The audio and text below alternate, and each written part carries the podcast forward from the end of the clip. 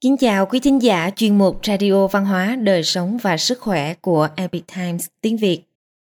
Hôm nay chúng tôi hân hạnh gửi đến quý vị phần 1 bài viết của tác giả Quan Tâm có nhan đề Văn hóa truyền thống, Tam Cương Ngũ Thường và Tam Tòng Tứ Đức.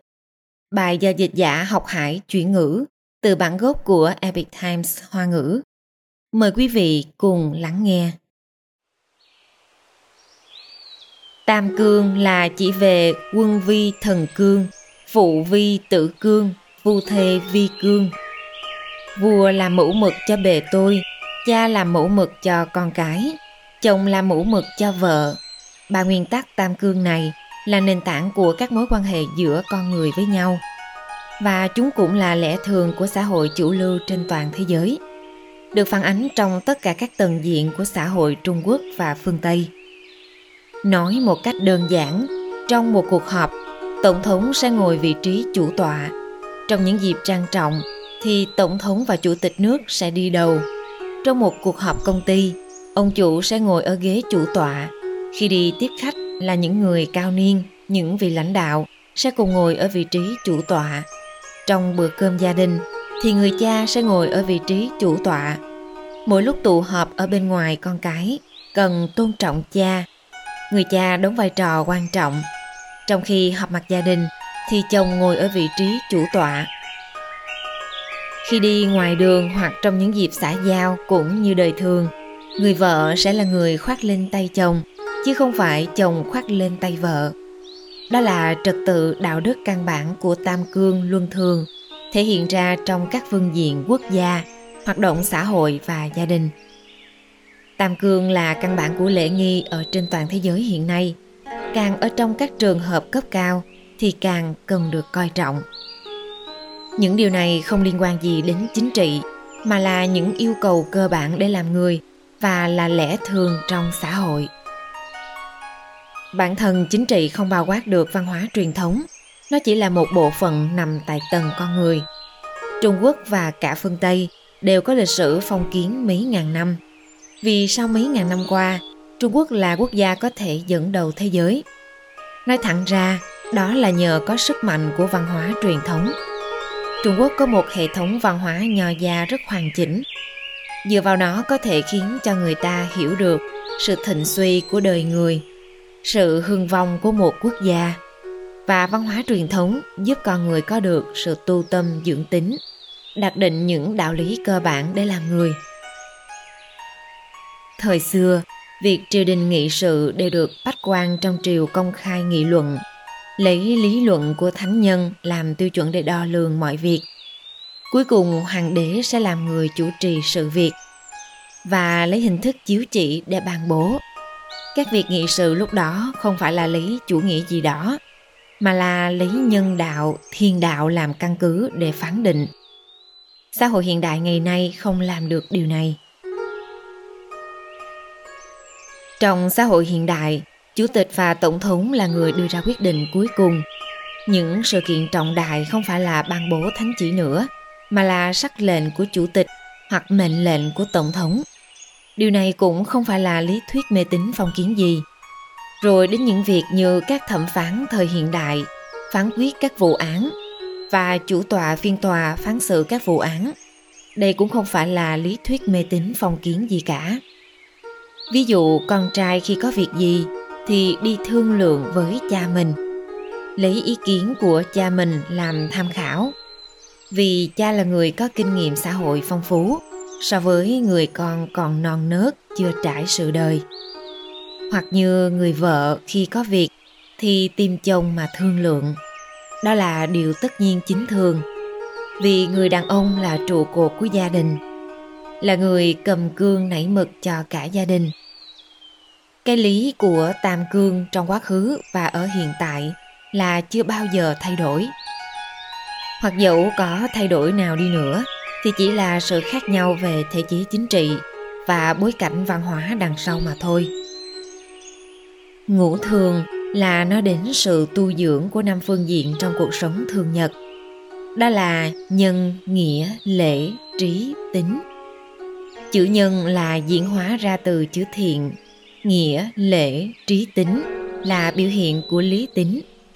Nếu lời nói và việc làm của một người rất có lý trí, bậc quân tử nào mà tu dưỡng được sự nhân nghĩa và lễ độ như vậy, thì trong quá khứ, hiện tại và tương lai đều là người hiếm có vậy. Thực ra ngũ thường cũng là căn bản để tu thân của giới quý tộc phương Tây. Chỉ là luận thuật của nó tương đối bề mặt. Nhân ái, nghĩa dũng, tri thức sâu rộng, lễ nghi, vân vân. Nho già rất chú trọng đến phẩm hạnh và tính độc lập, cho nên mới nói thành ý, chính tâm, tu thân, tề gia, trị quốc, bình thiên hạ. Chân thành chính là nền tảng, vì vậy mà đi tìm kiếm sự chân thật. Đồng cảm khi nhìn thấy người tốt, sẽ hướng vào trong bản thân mình để phản tỉnh và suy ngẫm khi nhìn thấy kẻ xấu. Làm như vậy để mỗi ngày có thể lấy chính lý mà tự đo lường lời nói và hành vi của mình, rồi sử dụng phản tỉnh của bản thân để sửa đổi những thói quen xấu và những tư tâm tạp niệm. Đây chính là tu thân. Khi quý vị có năng lực suy đoán và phân tích sự việc ở một mức nhất định, quý vị mới có thể tề gia, thông qua các hoạt động gia tộc mà tiếp xúc với xã hội, hiểu được xã hội và sau khi trang bị đầy đủ phẩm hạnh của một bậc quân tử rồi, thì mới bước ra phục vụ quốc gia. Đây là một bộ học thuyết hoàn chỉnh rất lý trí và khoa học. Sau đó thông qua khoa cử, sử dụng học thuyết của chính mình để phục vụ xã hội.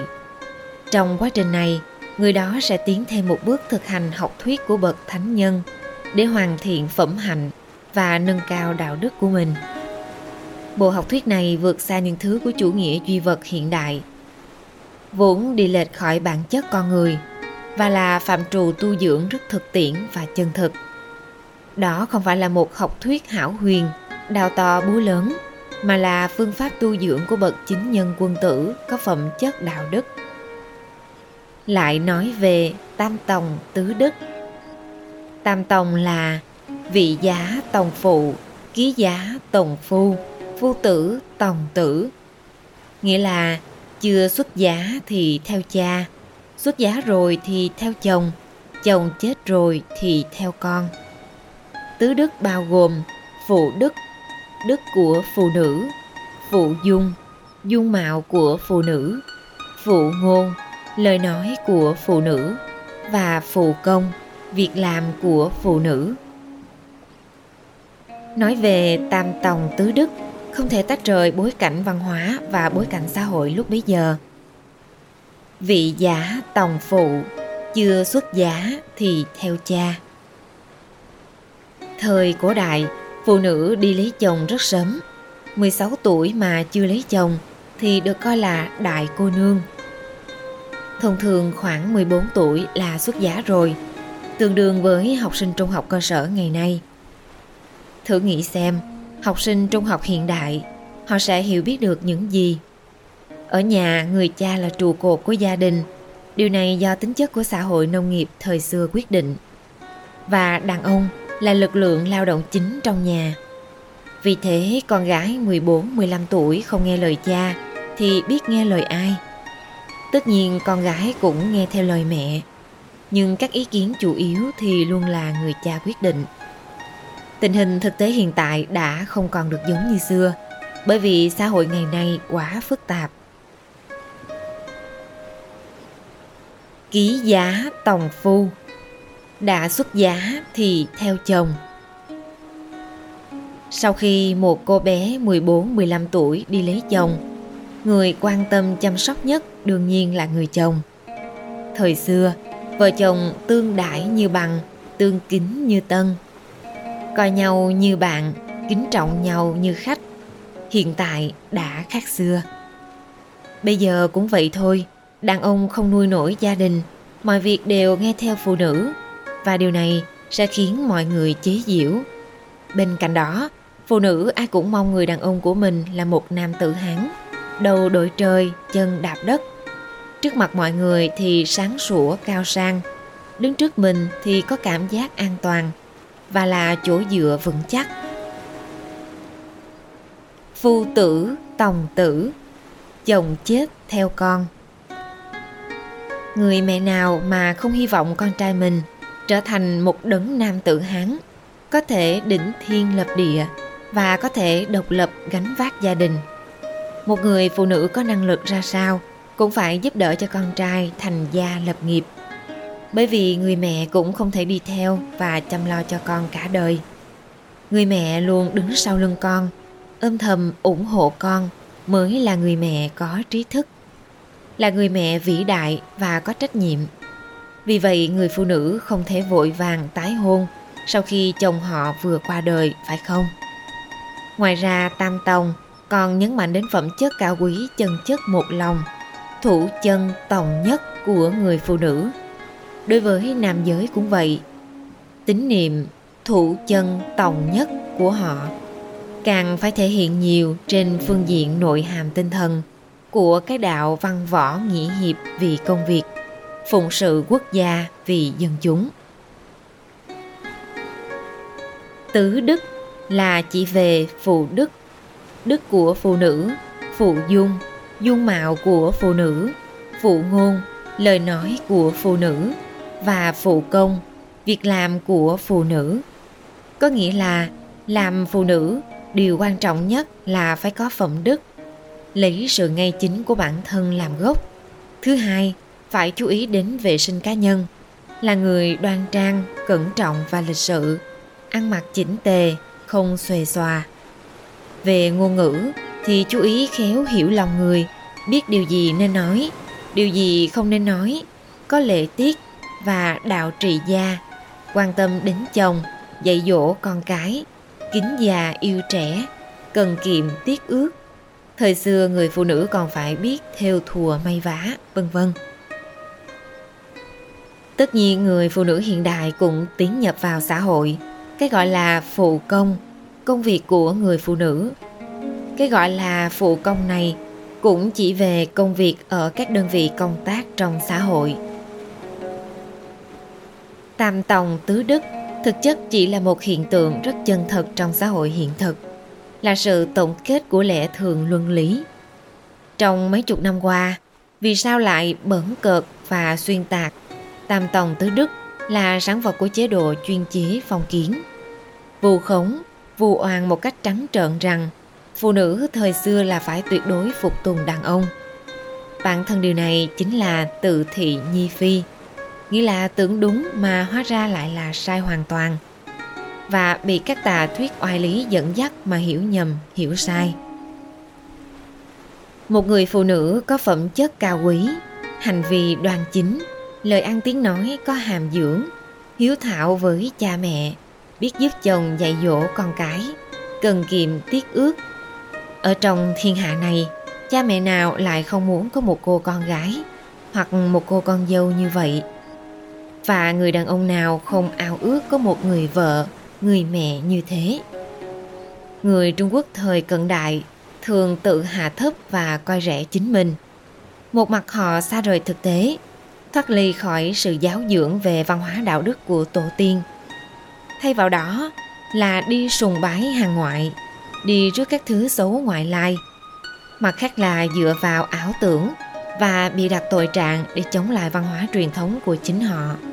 Thậm chí là khi sư diệt tổ.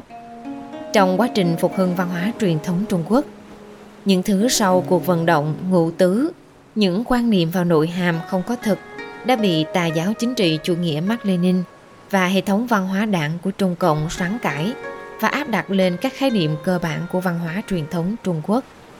Hiện nay cần được sửa đổi quy chính một cách có hệ thống. Quý thính giả thân mến, chuyên mục Radio Văn hóa, Đời sống và Sức khỏe của Epic Times tiếng Việt đến đây là hết. Để đọc các bài viết khác của chúng tôi, quý vị có thể truy cập vào trang web epictimesviet.com. Cảm ơn quý vị đã lắng nghe, quan tâm và ghi danh theo dõi kênh. Mến chào tạm biệt và hẹn gặp lại quý vị trong chương trình lần sau. Kính chúc mọi điều bình an và tốt lành tới quý vị cùng người thân.